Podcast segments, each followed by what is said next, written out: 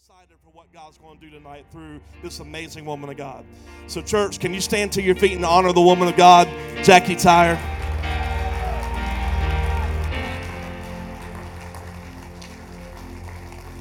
Thank you, thank you, thank you. Do you ever hear somebody talk about you and you go, Who is he talking about? That's kind of how that felt.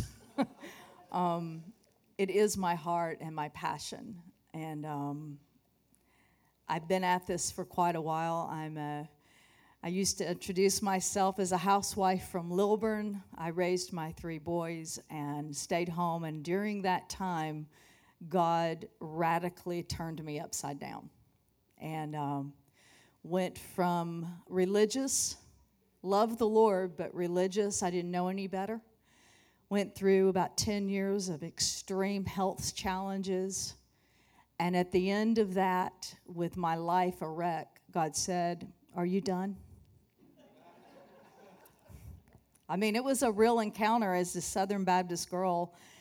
Um, and he said, Are you done?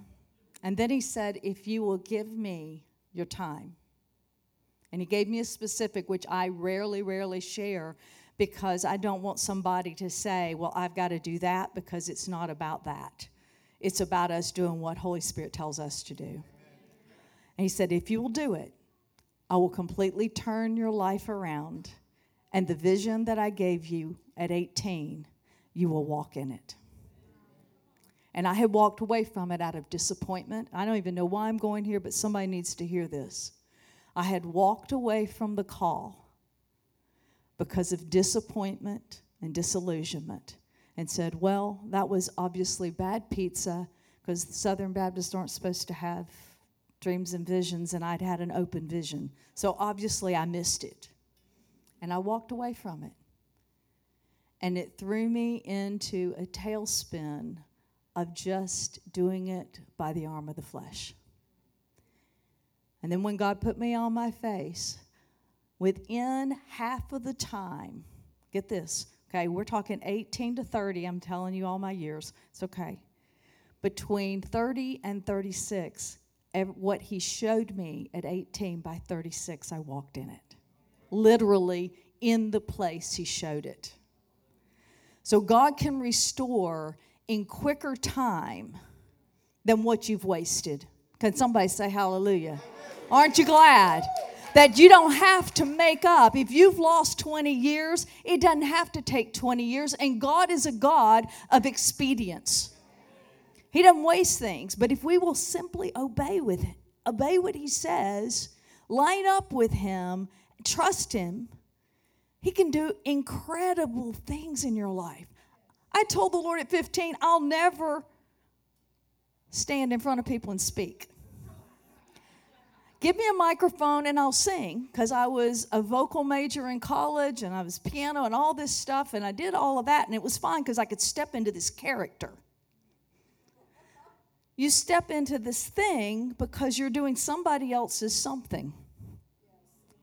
Come on. Church, we're often doing somebody else's something. And we want to look like somebody else. We want to talk like somebody else. We want to have the same message somebody else has. We want us to have the same following somebody else has. And God says, No, I made you a unique one. Be who I created you to be. So I told the Lord, I said, I'll do anything you want me to do except speak. And he goes, Ha ha ha. so here I am.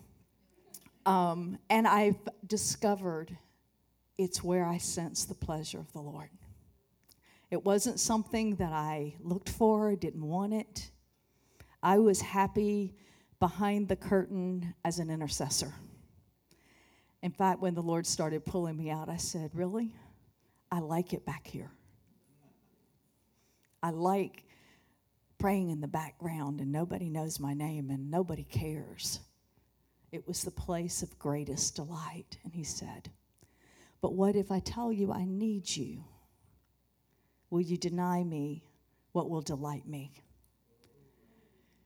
And I said, Okay, Lord, I'll step out and do.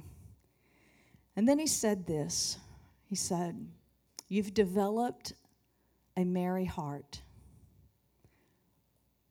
just to sit in his presence.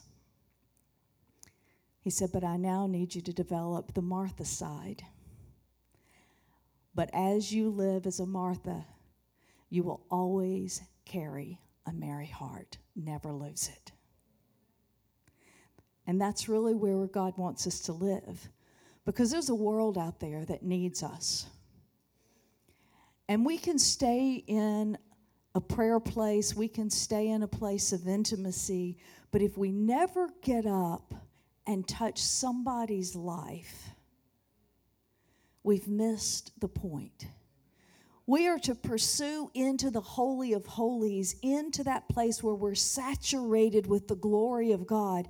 And then when you go out, I believe we are supposed to walk out so saturated with the glory of God that when you walk into the grocery store, people turn to see who walked in. And they're not looking to see you. They're like, whoa, what was that that just passed by?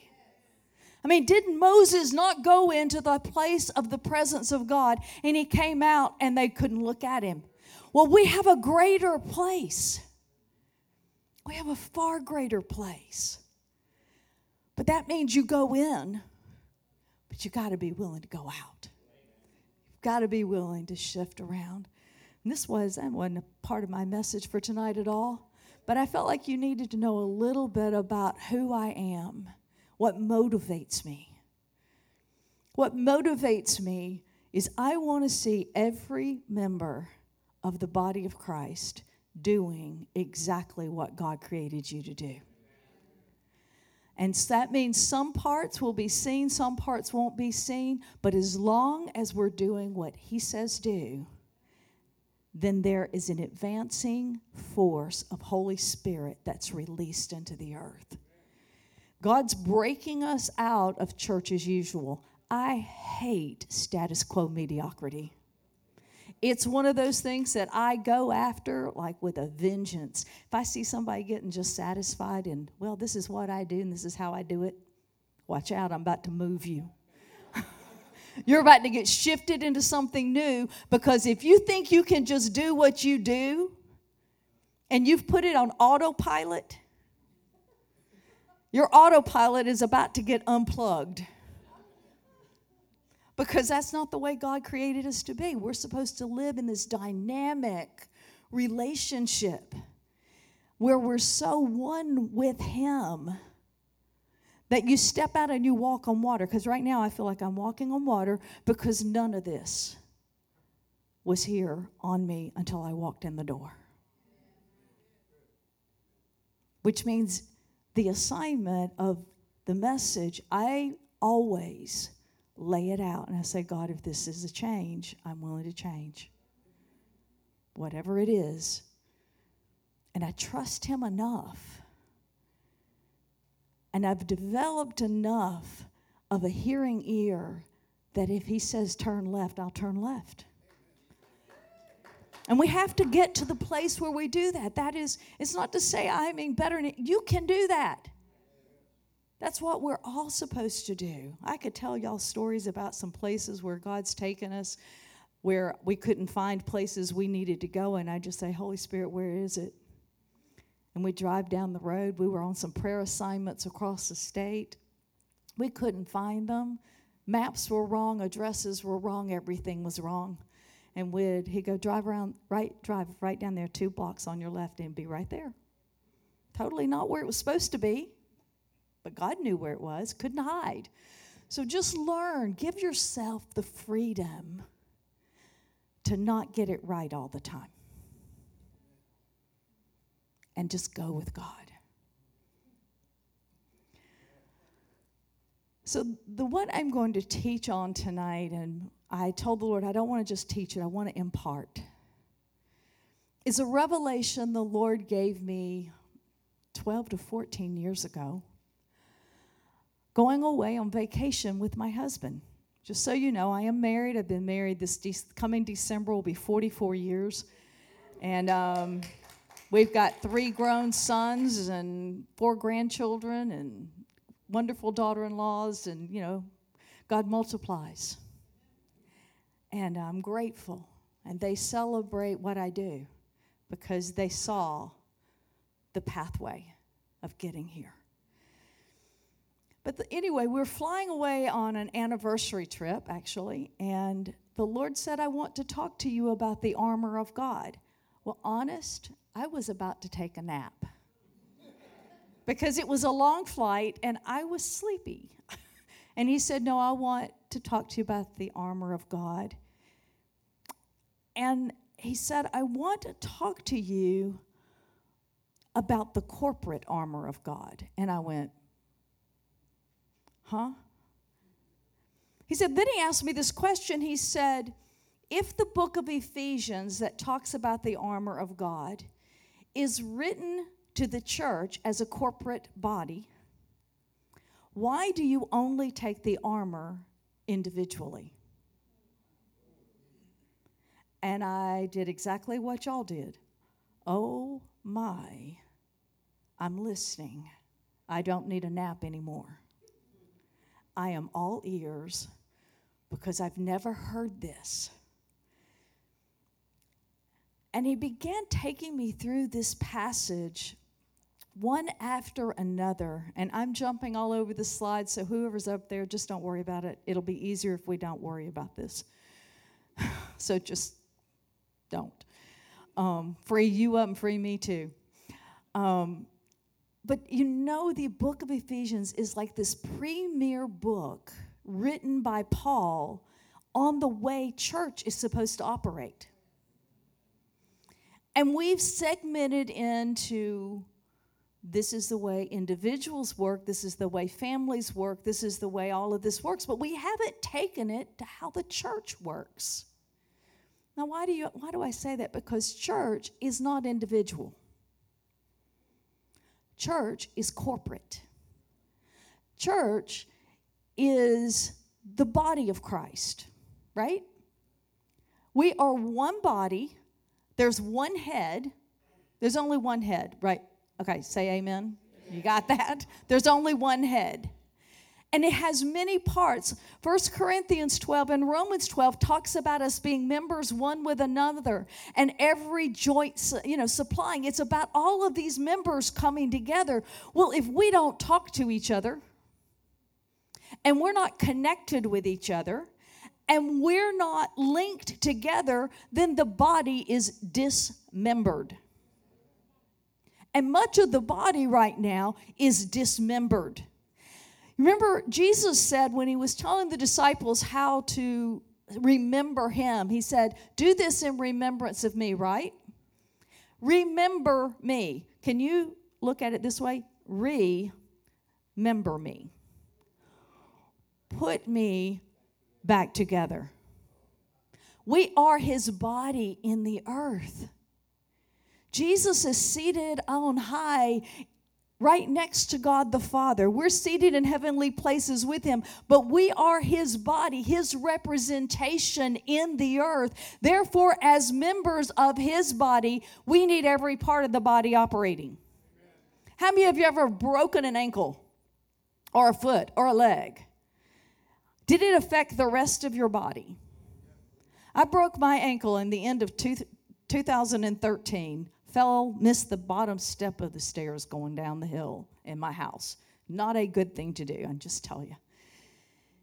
Well, it affected my left ankle, but let me tell you something every part of my body suffered. I helped a woman today at the hotel get into the restroom because she's hobbling on crutches and she's like, This is so hard. I said, I know. You can't get anywhere because you're you're confined, you're you're in pain, you're having to do things that aren't natural. I believe as the body of Christ, we've got some broken parts. And do you know the only way a broken part heals is as life flows from the healthy part into the broken part? We've been cutting off broken parts rather than releasing healing. So there's this coming together as the body of Christ. Another picture that Paul gives and other places gives is that we are the temple of the Holy Spirit. First Corinthians talks about us being the temple of the Holy Spirit. That word you is not singular. it's corporate. It's a plural you. You all, y'all, come on, we're Southern. Y'all are the temple of the Holy Spirit. We are living stones fitted together to form a holy habitation of the Holy Spirit. So, what happens if you've got a lot of pieces that will build a building? How many, we got any builders in the room? Oh, I see a couple. Yeah, there you go. What happens if the building materials are simply collected on a piece of property, but they are not yet assembled? You can't dwell in it, can you? The analogy the Lord gave me years ago about the temple and being built together was you have to be assembled, you have to be put together. The living stones have to be fit together, right? Was a bicycle. We've got moms and dads and grandparents in here. We've given our kids bicycles and we get it from the store and it's in a box with a bazillion pieces, right? Well, what happens on Christmas morning if you give them the box of the bicycle inside? Your Christmas morning is not going to be real fun. But God wants this temple, this building, to be put together. The temple of the Lord in Jerusalem, when Solomon built the temple, the stones were quarried in the quarry, not on the building site. They were fashioned in such a way so that there was no sound of hammer and chisel on the actual holy site. But it was chiseled in such a way that when the stones were brought to the temple site, they fit together without mortar. Isn't that amazing? They fit together so when the sun shines on that Jerusalem stone, it is brilliant. When God quarries us, cuts us out of where we are, fashions us, works on us in the secret place, when we come together like this, suddenly there's a you fit. You find your place of fit. Not everybody's going to be at relentless, but everybody's going to be somewhere. We need to find that place of an assignment of God where He says, This is where I've assigned you. Then, where He's assigned you, be there. You know, sometimes we say, Well, I'm assigned here, but then you're not there. Or if you're there, you're not there. You understand what I'm saying when I say you're there, but you're not there? Your body's in the seat, but your head's off somewhere else.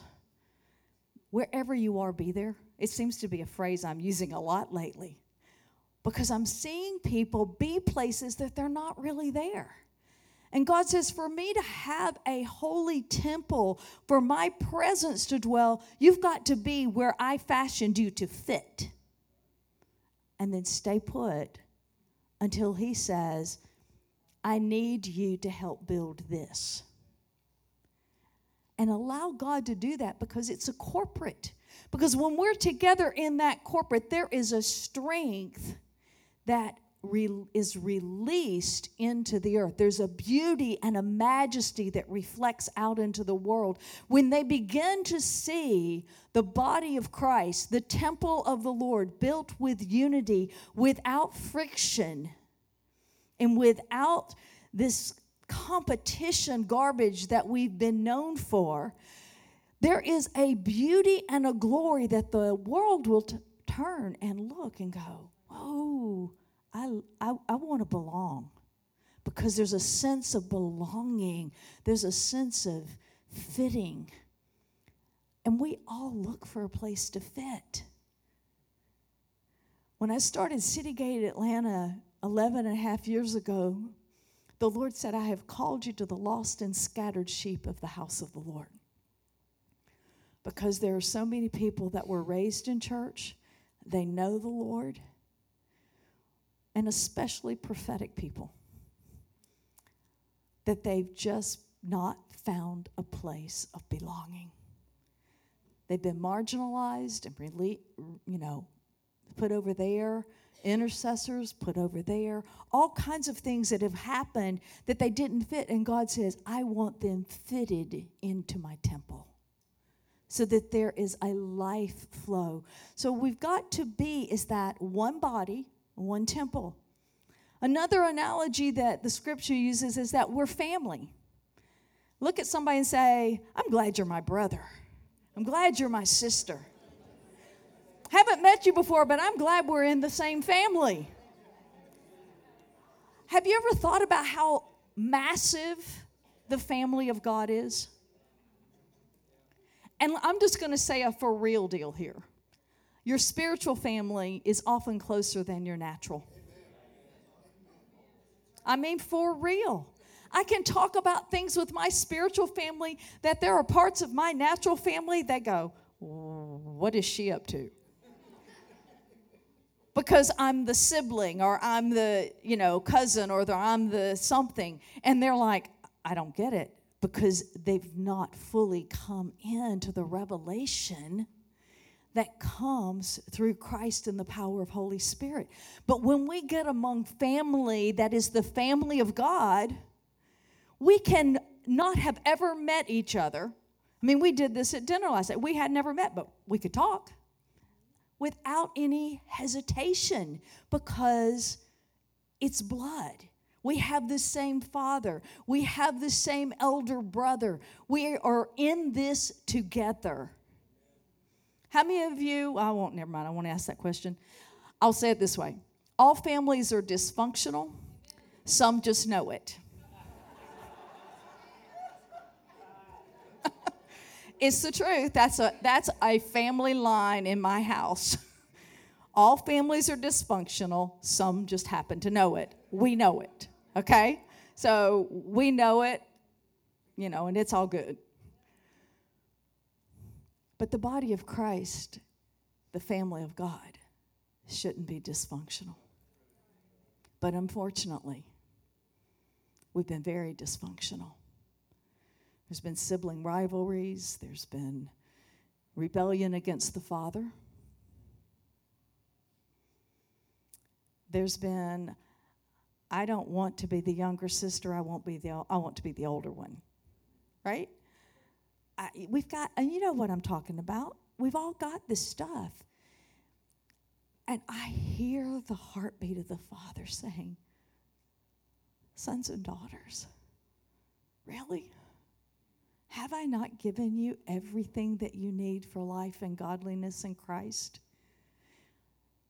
Is it not true that we're all the same? Really? Apart from Christ, we have nothing? Right before I got married, my grandfather looked at me and he said, I know you love him and you think he can do no wrong, but just remember this there are certain things that are still going to stink.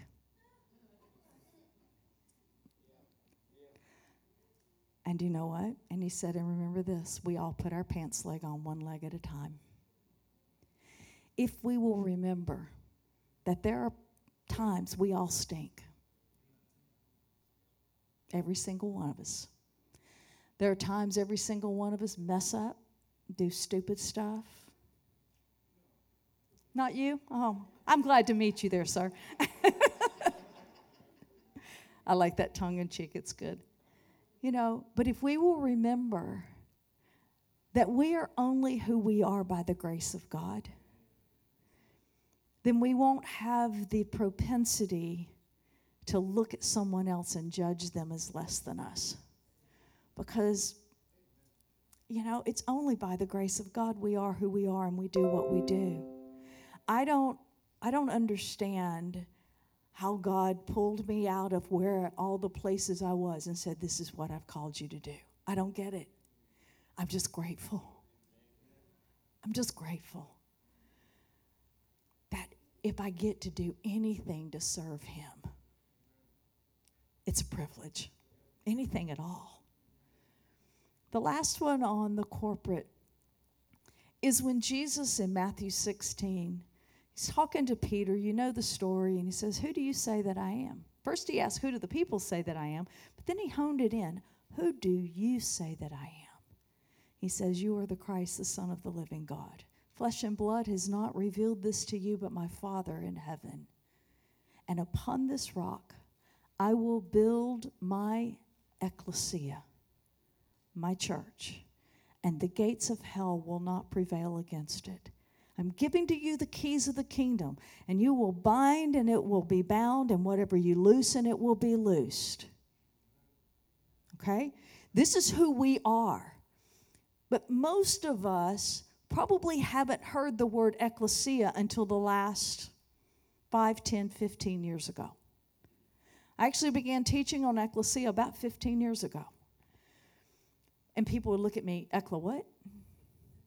Because we knew the word ecclesiastical from a sense of the broader everything come together, but that's not what this word means. This is the called out for assembly be put together, right? Here we got that corporate thing going again. Be called out to be assembled for a purpose. For a purpose. As a legislative assembly, to be the representation of the government of God out of heaven and into the earth. So that what heaven is saying, what the king of the domain is saying, we're listening and we are developing declarations and decrees that will establish in the earth what heaven is saying. That's what the Roman and the Greek ecclesia did. They went into territories that they were conquering and they turned those territories to look more like Rome or Greece. Even with the Greeks, they went in as a with a ship with an admiral and the admiral was called an apostle. Hello.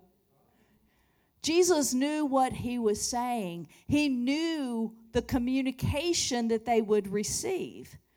And so, as an ecclesia gathering, as the church that is family, the church that is body, the church that is a temple, the church is assembled together for ecclesia purpose, for an assignment to bring heaven to earth. We also go out in that ecclesia, there is this aspect of going out as an army right? I don't believe an army can go forth if not sent by an ecclesia. It's part of the reason we've had so many, as John Paul Jackson's book said, how many years ago? 20 something years ago, needless casualties of war, is because we as intercessors were going out and just doing stuff because we saw it. And people were getting, as another friend of mine says, getting the cheese beat out of them. And they were ending up all broken, discouraged, and no true advancement was happening because it was independent. But when you have ecclesia functioning, making legislative decrees out of heaven, releasing them into the earth, and in that place of worship where we're hearing from heaven, that's harp, Bowl and Crown, by the way. That's David's tabernacle. David's tabernacle wasn't simply harp and bowl, it was harp, bowl, and crown because they would release the orders to the army and the army would go advance. Now I'm throwing a whole lot out you right there. But as the ecclesia assembles, there's a war going down, say on Abercorn Street. Okay, there. See, I'm just making that part up. I don't know anything. But let's just say there is a place of spiritual darkness there ecclesia gathers, hears from heaven, develops a strategy, and sends a team. Comes back, reports to the ecclesia, we've made this progress, let's press in again. What else needs to be done? What is the next aspect of this warfare that needs to be addressed? What does the apostle in the area, what are they discerning? What are the prophets discerning? How do we develop this strategy? We can't just run and go. Because if we just run and go, you're stepping in often into enemy territory unprotected. Which leads me back to corporate armor. You know the scripture, right? We put on the full armor of God. We take on the belt of truth. We put on the breastplate of righteousness. We shod our feet with the preparation of the gospel of peace we take up the shield of the faith, shield of faith, we put on the helmet of salvation, we take up the sword of the spirit and with all prayer. There's our armor, right? We've all done it. Jesus is ultimately our armor because it says he gives us the armor of God. This is Ephesians 6 and just for time I'm just I'm just flowing with it, okay? But you know the scripture. So we've got the belt of truth, the breastplate of righteousness, the shoes of the preparation of the gospel of peace, the shield of faith, and the helmet of salvation, and then the sword of the Spirit, right? So back to my airplane flight with the Lord. I'm reading Ephesians 6, and Holy Spirit says, turn back to Ephesians 4. I am going to try to find this one so I can. Ephesians 4 11 through 16. And I'm going to read this in, go ahead and go, no, that's right, good, New American Standards, perfect. Okay. And he says, and he gave some as apostles, some as prophets, some as evangelists, some as pastors and teachers, for the equipping of the saints, for the work of ministry, for the building up of the body of Christ, until we all attain to the unity of the faith and of the knowledge of the Son of God, to a mature man. Say, mature man. Mature man. To the measure of the stature which belongs to the fullness of Christ. Have you ever really looked at that phrase? Until we grow up into the measure of the stature of the fullness of Christ. That's a pretty large statue. I mean, that is a lot of Holy Spirit power. We're not there yet.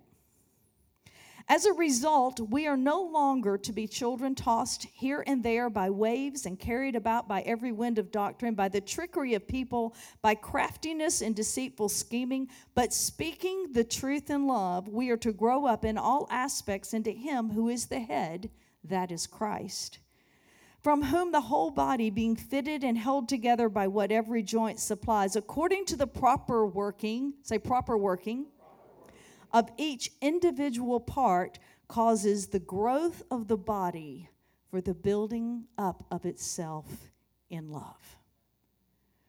I grew up in a denomination that told us that apostles, prophets didn't exist anymore. We could have pastors, we could have evangelists, and we could have teachers, but apostles and prophets died because we now had the Word of God. Well, that's not what the Word of God says. so you know, you kind of go tilt. We've got we don't need that anymore because the word of God's come, but the word of God says that we do need it because we haven't come into maturity yet. So let's get a grip. So anyway, welcome to my humor and my journey. So all of a sudden, I look at these two passages together. And knowing how the fivefold operates and what our primary giftings are, what our primary functions are in the body of Christ, all of a sudden I went, apostles hold everything together with truth. And they are the belt that everything else connects to. It protects the loins, the reproduction, the next generation that that belt of truth makes sure everything is solid and secure for the body to move forth in a security that what we're doing is grounded in truth. Apostles send people out. I'm going to get you to go to um, go to the one that says belt of truth apostolic function if you can. It guards the foundations of truth the biblical truth and the kingdom truth. See, a lot of times for those of us who have been raised in the church, we were not taught kingdom. We were taught church. Everything was about getting everything inside and training people to do inside. It wasn't with a mind of looking at kingdom to bring the kingdom of God on earth. So we are, as apostles, we are looking constantly to get kingdom truth established in the hearts of men and women in order to bring kingdom truth to prevail and rule over a territory. Yes, I did say rule. Because when the kingdom of God rules in a territory, blessings flow to the righteous and the unrighteous. And we've got to shift out of this cultural thing that we're relegated into a corner.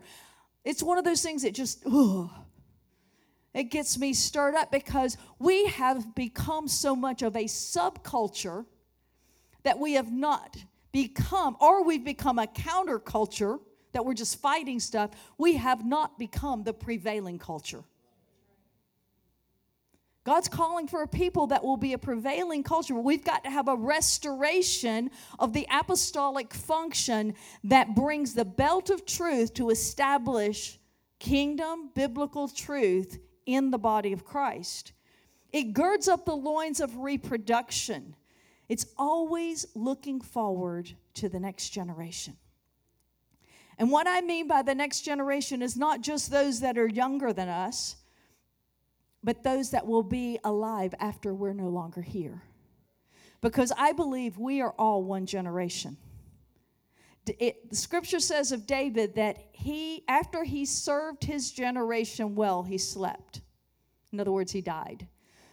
Who was his generation? It wasn't just the people that were his age, it's everyone that he was assigned to serve within his lifetime.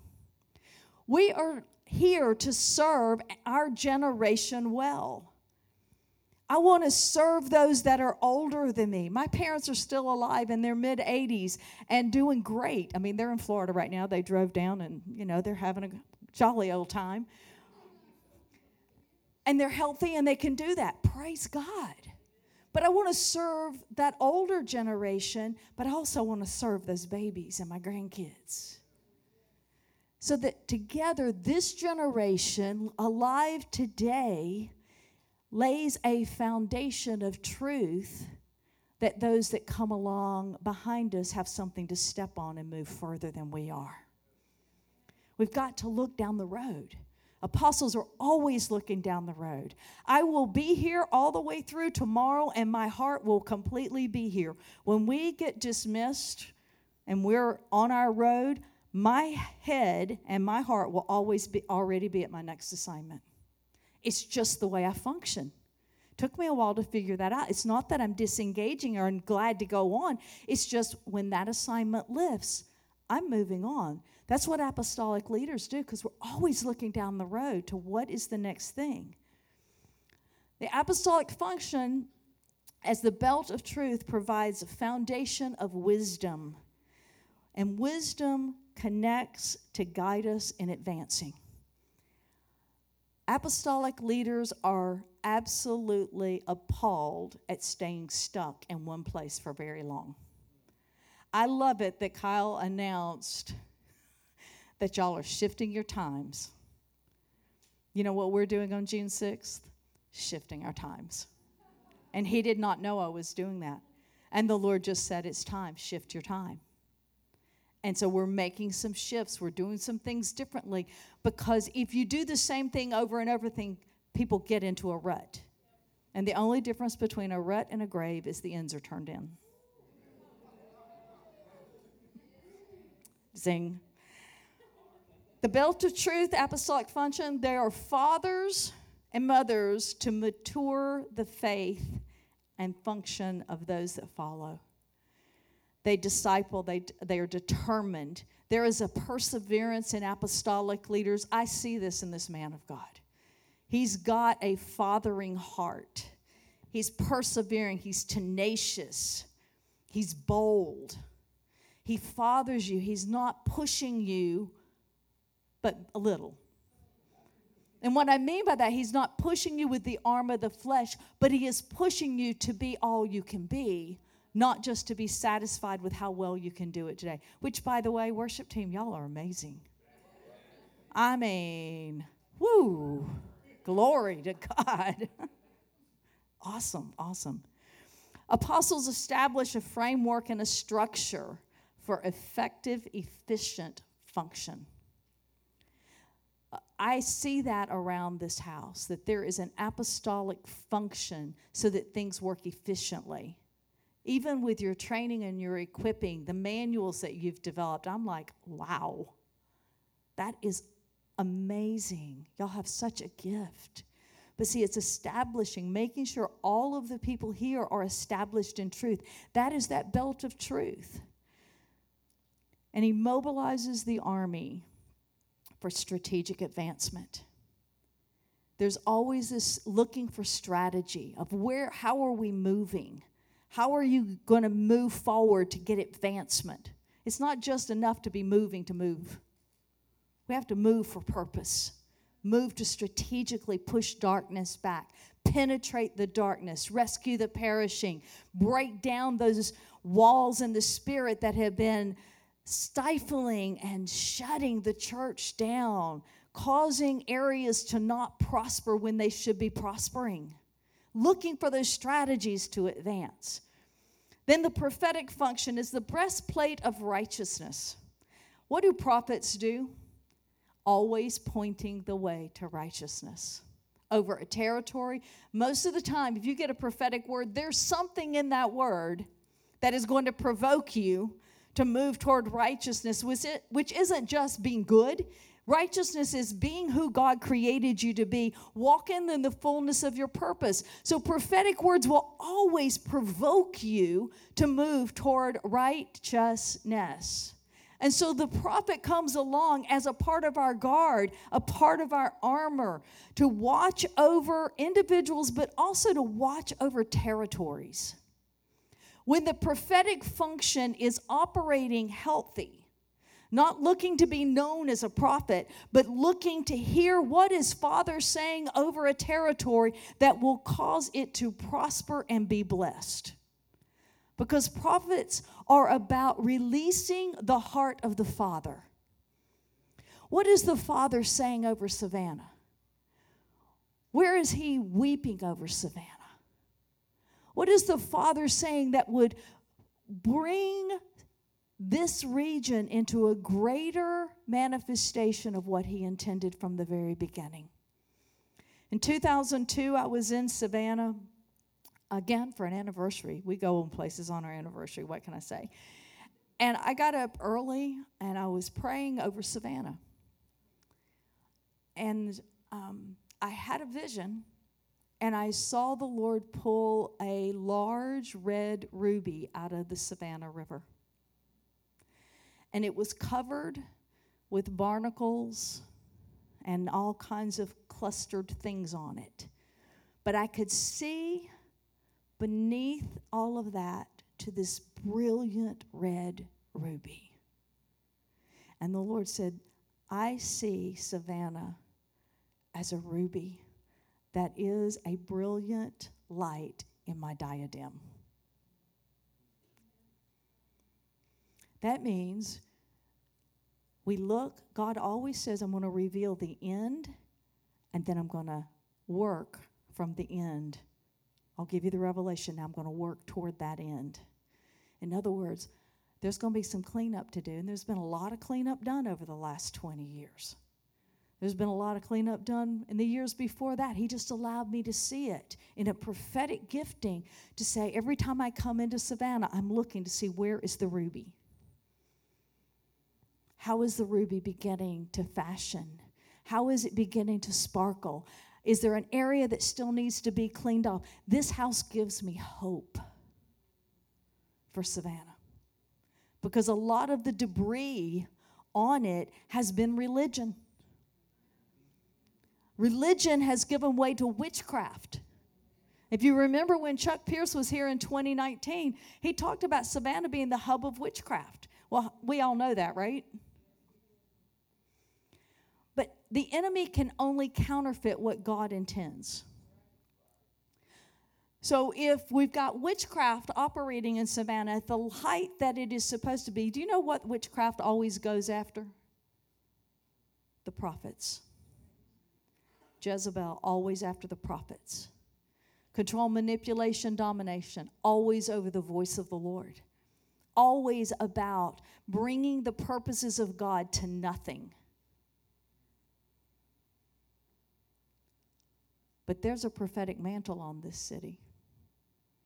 And it's time for it to come up and have the, the dust, the barnacles, the seaweed the dirt, the, all the junk blasted off of it.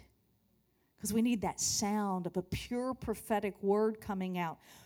Because the prophets will tell you what God is doing, but He will also reveal what the enemy is doing. And it's not so that we focus at the enemy, because we've got to get to a place under that prophetic mantle that we are seeing what's going on in the earth realm from what heaven is showing us.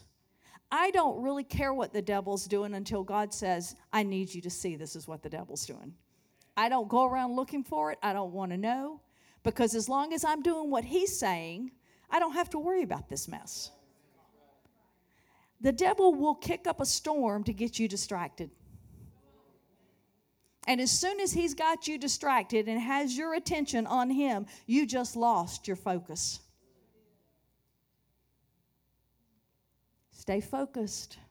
What is God doing, and what is God revealing that the enemy is doing? Prophets sound the alarm. Sound the alarm. Call a solemn assembly. Prophets will always call you to a place of repentance. Part of the problem with the prophetic movement right now, if I can just go here, is that there's not enough calling to repentance. Or there's some calling to repentance that isn't needed to be repentance because they're often looking in the wrong place. I did say that. Sorry. No, I'm not. Prophets will release the revelation that is needed in the moment. It will trumpet the heart of the Father. It will reveal heaven's perspective, not just earth's. Right now, in the swirl of the enemy operating in our nation, we better have heaven's perspective. You better know what God's saying. I'm just going to hear and I'm going to prophesy America shall be saved. God is not done with America. He is using all of this mess to wake us up. We've been crying out for awakening, and a lot of the awakening is us awakening to the mess that's in the world and awakening to God's purposes and promises. We got to quit looking at what's going on over there and go, oh, well, it's just going to get, worse and worse, and we're going to be out of here. No, we're not. God is looking for a people who will lay hold of truth and righteousness and pursue seeing the enemy routed. Quit backing up and letting the enemy rout you. You better be routing some enemies. And you need to start in your own home. if you've got garbage going on in your home, I'm going to be a mama for a minute. I'm a grandma. I can do this. If you're allowing your kids to be involved with some garbage that's filled with demonic influence, you better clean your house. I will tell you, my kids would look at me, Mom, everybody. I said, I don't care who my everybody. When the Smurfs came out, that tells you how old my kids are. Um, I looked at it one day and I said, No, turn it off. We are not letting that inside this house because in the spirit I picked up they were introducing the LGBT right there. And this was in the 80s. And we were dumbed down so far that we didn't even recognize what was coming. I told you, prophets. what is Father saying? Don't let the defilement come near you. You can't route out there what you won't route in here. Boy, that was a. Then we put on the shoes of the preparation of gospel of peace. And we have embraced the evangelist, but we've embraced the evangelist for the most part. I'm talking the broader body of Christ out there. They've not been embraced in the house. Now, that's not to contain them, that's to build relationship and release authority. It is to bring them into a place where there's accountability, where there is relationship. We all need it, right? We're all supposed to move this thing in relational covenant with each other. We keep seeing evangelists that can draw thousands of people. fall off the grid with sin. It's been happening for years. I'm not even pointing at any one particular one because I could go down a list. But we've got to have the fivefold fully functioning, and that involves the evangelist in relationship with the apostles and the prophets. And they are the one that will keep the ecclesia moving outward, not becoming cloistered inside. You come in here to get trained, equipped, encouraged, faith built up, you know, fired up to go out and be sent out. When the evangelists are operating as the corporate armor, they guard our feet and the walk of the body so that we don't become just with our feet propped up. We can't be living room, couch potato Christians. Our feet need to be shod to go out. Releases the power of God of peace. What does Romans say? That God will soon crush Satan under whose feet? Our feet. Feet shod with the preparation of the gospel of peace to tread upon serpents and scorpions and every evil thing, and nothing will by any means harm you. That's your feet being shod with the evangelist, the shoes of the preparation of the gospel of peace. It protects us as we move out. When we go out with our feet shod, we take wisdom and revelation to the streets. The world right now needs wisdom and revelation. They need the wisdom from on high. They need the revelation of what God is doing. They need the revelation. We need some activated evangelists that sit by some wells with the woman at the well who looks into their heart and says, Yeah, the one you're living with right now isn't even your husband, but with such love flowing out of them that there's no condemnation. Here's a man that knows everything about me, but he loved me. What would happen if we went with our feet shod with the preparation of peace, not condemnation? Our feet shod with the preparation of, the, of peace that dispels the enemy and crushes Satan under our feet, that stands in the place of peace to war for that one that is in bondage to come into freedom. We need to go out with our feet shod. The evangelists are the front line warriors. They're warring to a true harvest, not just of souls. I'm very intentional here, but a harvest of disciples. We've had way too many harvest of souls, but not enough harvest of disciples. The harvesting of a soul can be pretty easy taking that dirty baby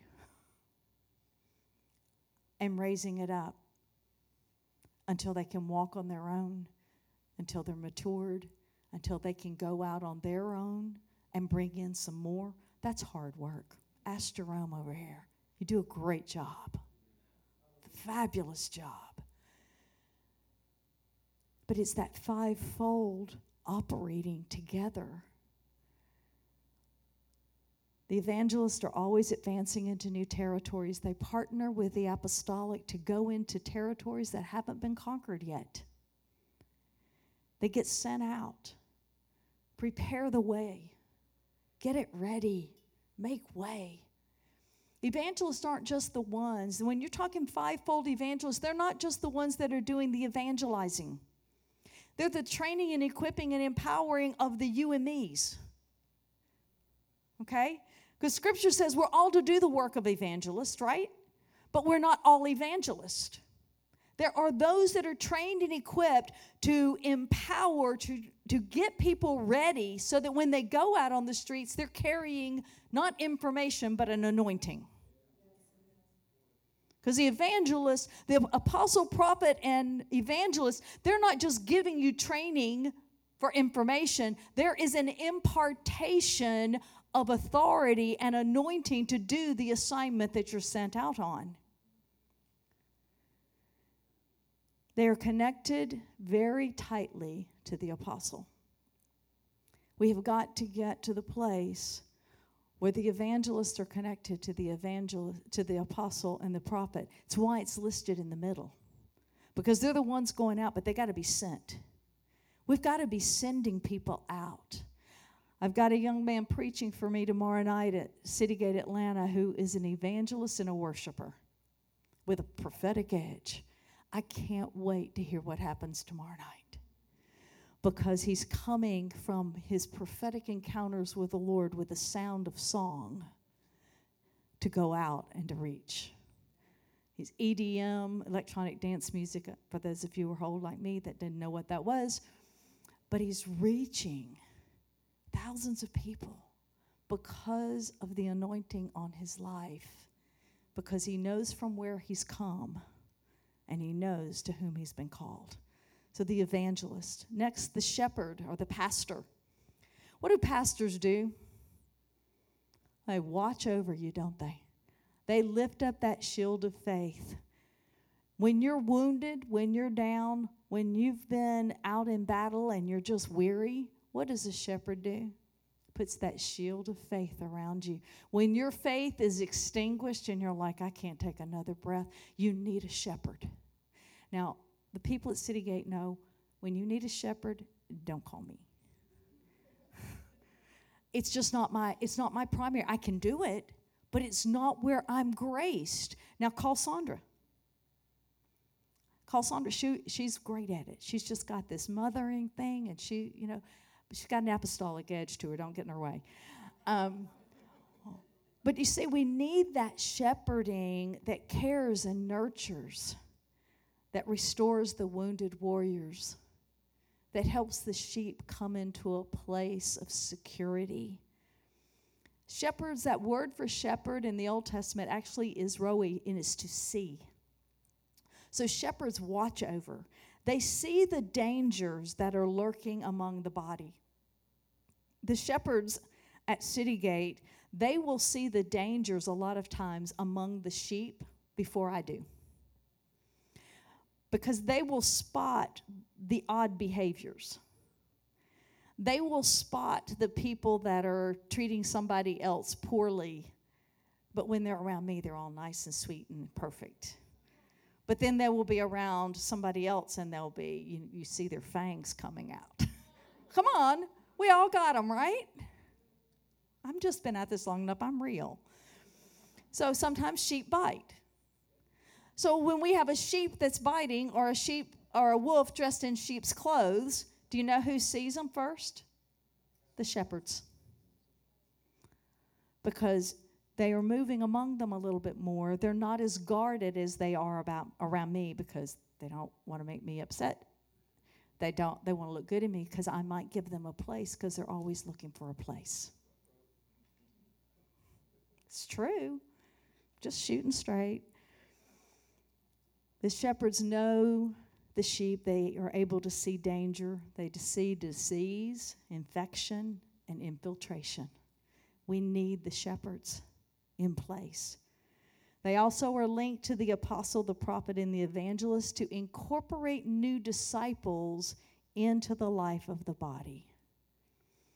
See, if you just get people saved with the evangelist and bring them in, and you don't have the shepherds to come alongside and help disciple them and bring them in, they often will get picked off. They'll get discouraged. They will come into a, you know, say an adva- a training class for the prophetic, and they're a brand new believer, and they're going, uh, I don't even know what what I just did, right? Now, sometimes they step right in, and it's a great thing, but they need to be discipled in the basic foundations of Scripture and of the kingdom. So that's where our pastors come in. They really help to bring it together so that everybody is healthy. Then we move into the teacher, the helmet of salvation.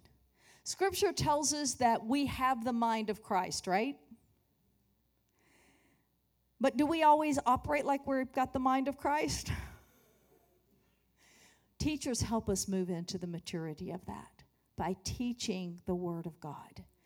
Teachers will help establish us in what we really believe. I think part of the problem that the body of Christ is facing right now in a world that has kind of gone mad with sin and calling evil good and good evil is that we as the church haven't really been established in what we truly believe. We don't have a biblical worldview. We don't know. I mean, I'm amazed at believers who are not convinced abortion is wrong or that sexual impurity is wrong of any nature.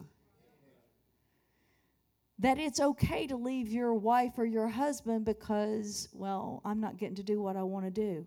Give me a break. Those are basic foundations of biblical truth. We've got to have a restoration of the teacher so that our mind is brought into an alignment with what the Bible says. We got to know what the Bible says. Jesus loves me, this I know, for the Bible tells me so. We have a whole generation that doesn't know. They think it's a cute little song from some their childhood or something. No, it's real.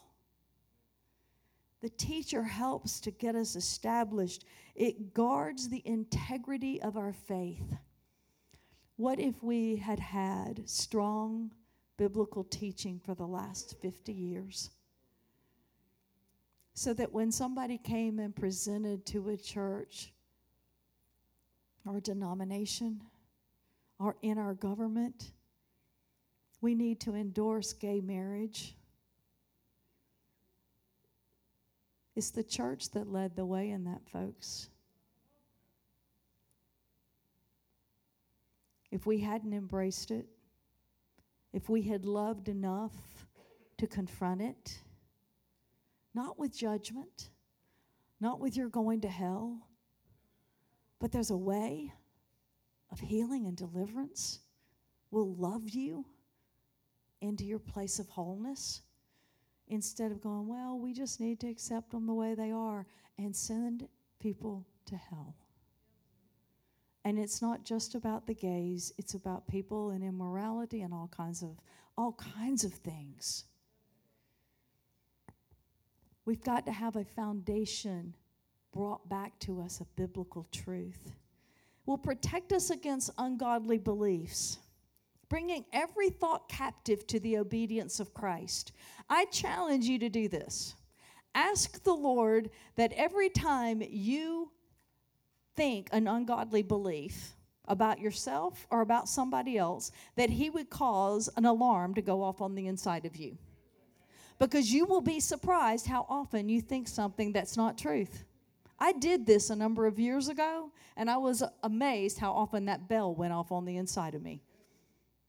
But I'm grateful because you'll say something about yourself, and you'll hear ding. It's not what I said.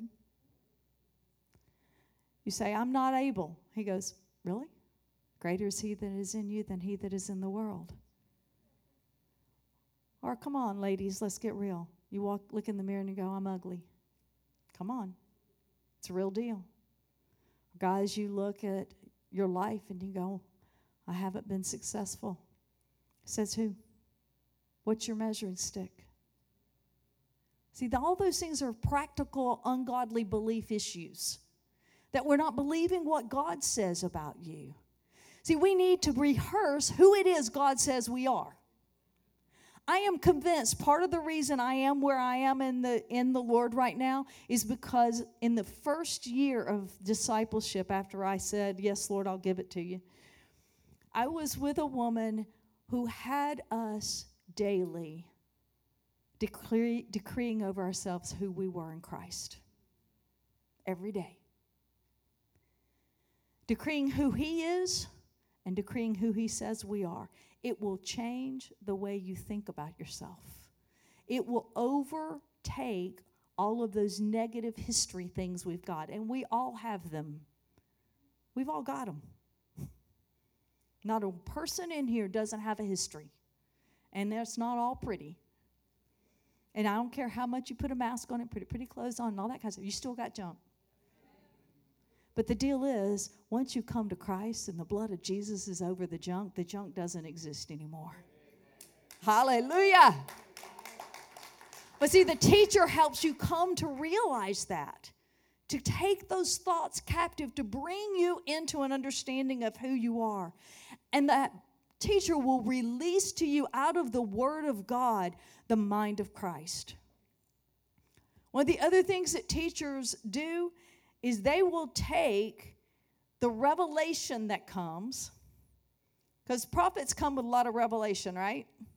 Have y'all ever heard some revelation come out of a mouth of the prophet that didn't line up with the Word of God? Whoops. I mean, it happens.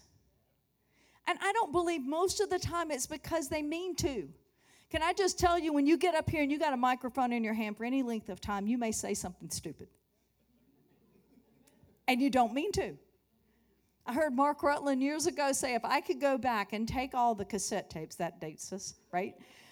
From times when I taught stuff I don't believe any longer. I didn't teach it because I was intentionally being in error. I didn't know.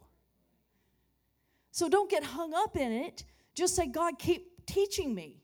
I teach I taught things way back in the beginning. I certainly do not believe today. I mean, I didn't believe apostles existed, and then God said, You are one. I mean, it's like, okay, we got to work on this one a little bit, right? But we've all done it and we continue to do it. So, teachers will help take prophetic words and they will insist does this line up with the Word of God? Not just the letter upon letter, but the spirit of the Word. Because God isn't looking just for the letter of the law, He's looking for the Spirit. What is the Spirit of God saying to us?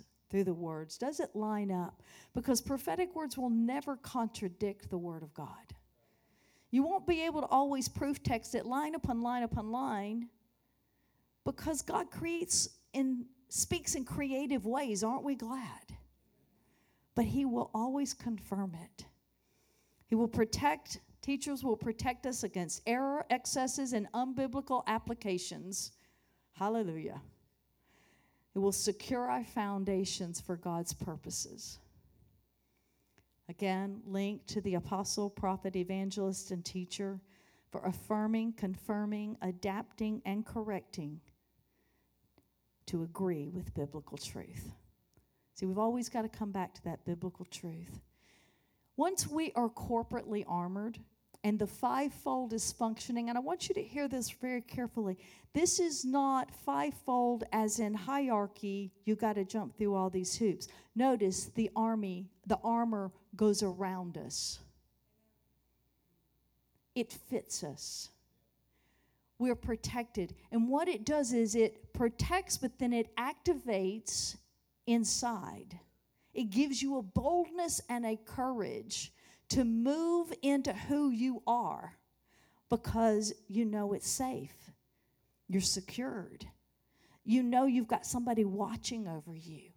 You've got this armor on that's God saying, I have positioned my kingdom leadership around you in order for you to grow up into the fullness of the measure of the stature of Christ. There is such security that comes with being properly aligned. Because when we are together as one, we're in that oneness of the Spirit.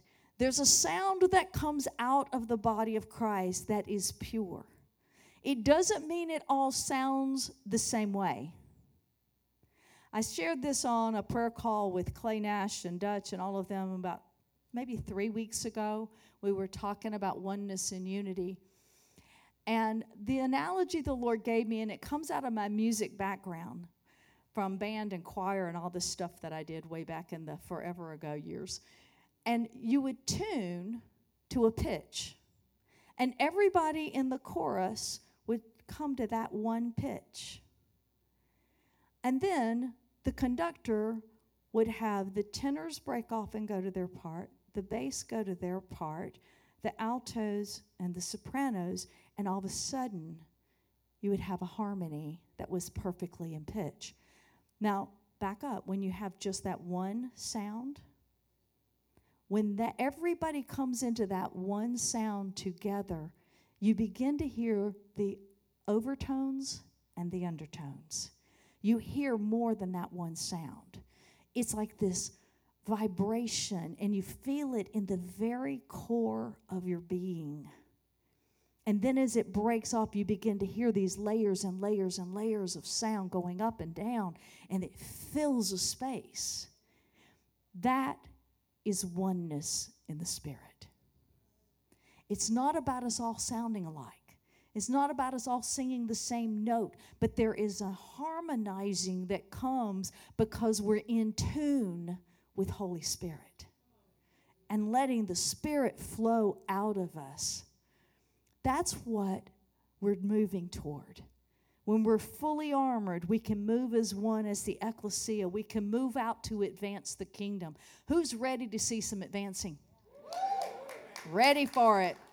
You can off- offensively charge the enemy's camp. We're no longer going around the backside but we're listening strategically. We're fully armored. We're ready to move out. We go out as an army. And here's the deal when you go out as an army, some are staying back to tend to the medics that need to be tended to because we do get wounded in war. There are those that are, are providing the food, there are those that are keeping the camp ready. There are those that are in a place of worship and intercession to pro- put this covering over those that are out on the field. And every part has a part. And they're all equally valuable. All equally valuable. Not everybody can go out on a land assignment. But if you're at home and you're praying when the team goes out, you're every bit as much as important. In fact, in some cases, you're more so. Because you can be warding off unseen dangers that the person on the land doesn't see. We have offensively, we use the word as a weapon which leads us to the sword of the Spirit. Because the sword of the Spirit is the word of God. We take that sword, and when you're properly aligned, properly armored, you take that sword that is the Word of God, and with apostolic authority, you're able to release declarations and decrees that dismantle the enemy.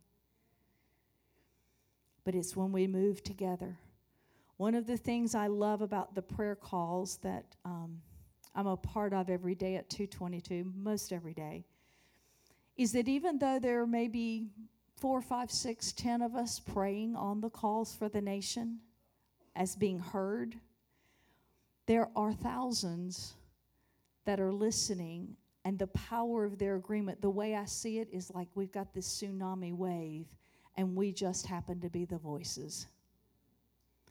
And we, if they're not there, we don't have the same synergy. It doesn't work if that surge, not the same way. But the body is moving as one, armored. And you can hear the different gifts. You can hear the apostolic. You can hear the prophets. You can hear the evangelists on these calls. You can hear the teachers and the pastors because we all approach intercession from the posture of the gifting God has put in us. And so I hear this going on on these prayer calls all the time that we're moving fully armored as one. And there's advancement that is coming. So the corporate armor of the fivefold ministry is preparing and protection for war. It's laying foundations for building and advancement and it's equipping, the very last slide, if you can, equipping for growth and maturity. I believe we're in a time and a season that God's saying, I need my body to be corporately armored. You've got to be individually armored, but we have got to come into a place of knowing that we're one with each other and that we're moving together that we're properly connected together and that we are moving fully armored with the fivefold ministry gifts. Because it will cause us all, all of us, to move up to another dimension of authority. When I came into an alignment more secure, I'd always run with Dutch, but when I really came into an alignment with Dutch and Clay, um, because Dutch didn't have a network until about 11, 12 years ago. When I stepped into that alignment and re stepped into the alignment with Chuck Pierce, the ability to move forward as who I am, who I was created to be, moved into where it needed to be. I had somebody give me a prophetic word that I was like a cat in a bag and couldn't get out of the bag. But here's why I was in a bag is I wasn't properly positioned. I didn't know. The timing wasn't there. But the timing came and I can point to that aligning issue that God divinely orchestrated to where I am walking with the Lord today and where City Gate is walking today. I'm not even sure we would have survived. I mean, because we had some rough patches where the enemy tried to take us out. But we had that armor around us that helped us to know how to move forward, gave wisdom when we needed wisdom, warred for us when we, we didn't have the we didn't have the gumption to war because we were tired. Come on, that happens.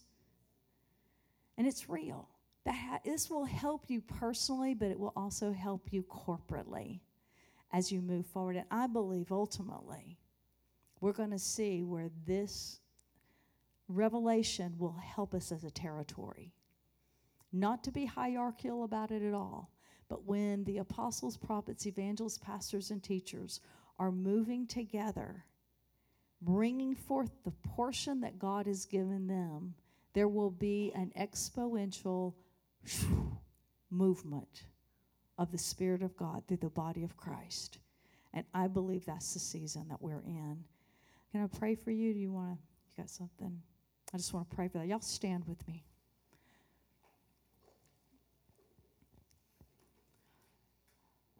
Father, I thank you for this house. It's a house that is rapidly becoming an ecclesia, an oikos into a house. That's what I, uh, an oikos, which is house, into ecclesia, which is government. And I just want to release over this house that as you develop your community, Know that you're not staying simply as a community of believers, but you're being moved rapidly into a governmental hub to release apostolic authority into a region. The Lord says there is a moving that is happening, and even in your new discipleship things that you're doing, it is to develop the house with strength to function as the ecclesia.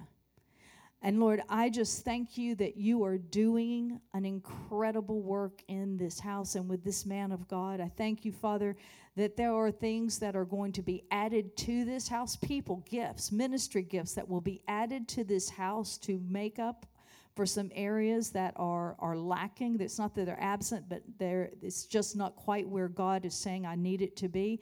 But there will be people that will be added to and He's going to give you a discerning eye and a discerning heart to know who to accept and how quickly. It's not that you reject, but there are some that you'll say, These are coming all the way in, and He's going to give you the ability to see that. But I also heard the Lord say there's a pruning coming in some areas because I am pruning not for discipline, but for greater fruitfulness. And pruning is always hard, but it's always good. So, Father, walk this out with this house, walk this out with, with Kyle as he moves more and more as this emerging apostolic leader with greater and greater strength. Continue to develop that teacher in him and bring those around him, Father, that can take some of the weight and the burden that um, you're saying it's now time to move it to someone else, not out from him, but an extension from him so that the strength will be multiplied as things are divided. Because there's there's a dividing of assignments. I just keep seeing this. I'm trying to prophesy what I'm seeing, and sometimes that's not easy. But I see a dividing of things on your plate into other places that will cause a multiplication. So I bless you, and I thank you for the privilege of being here. Amen.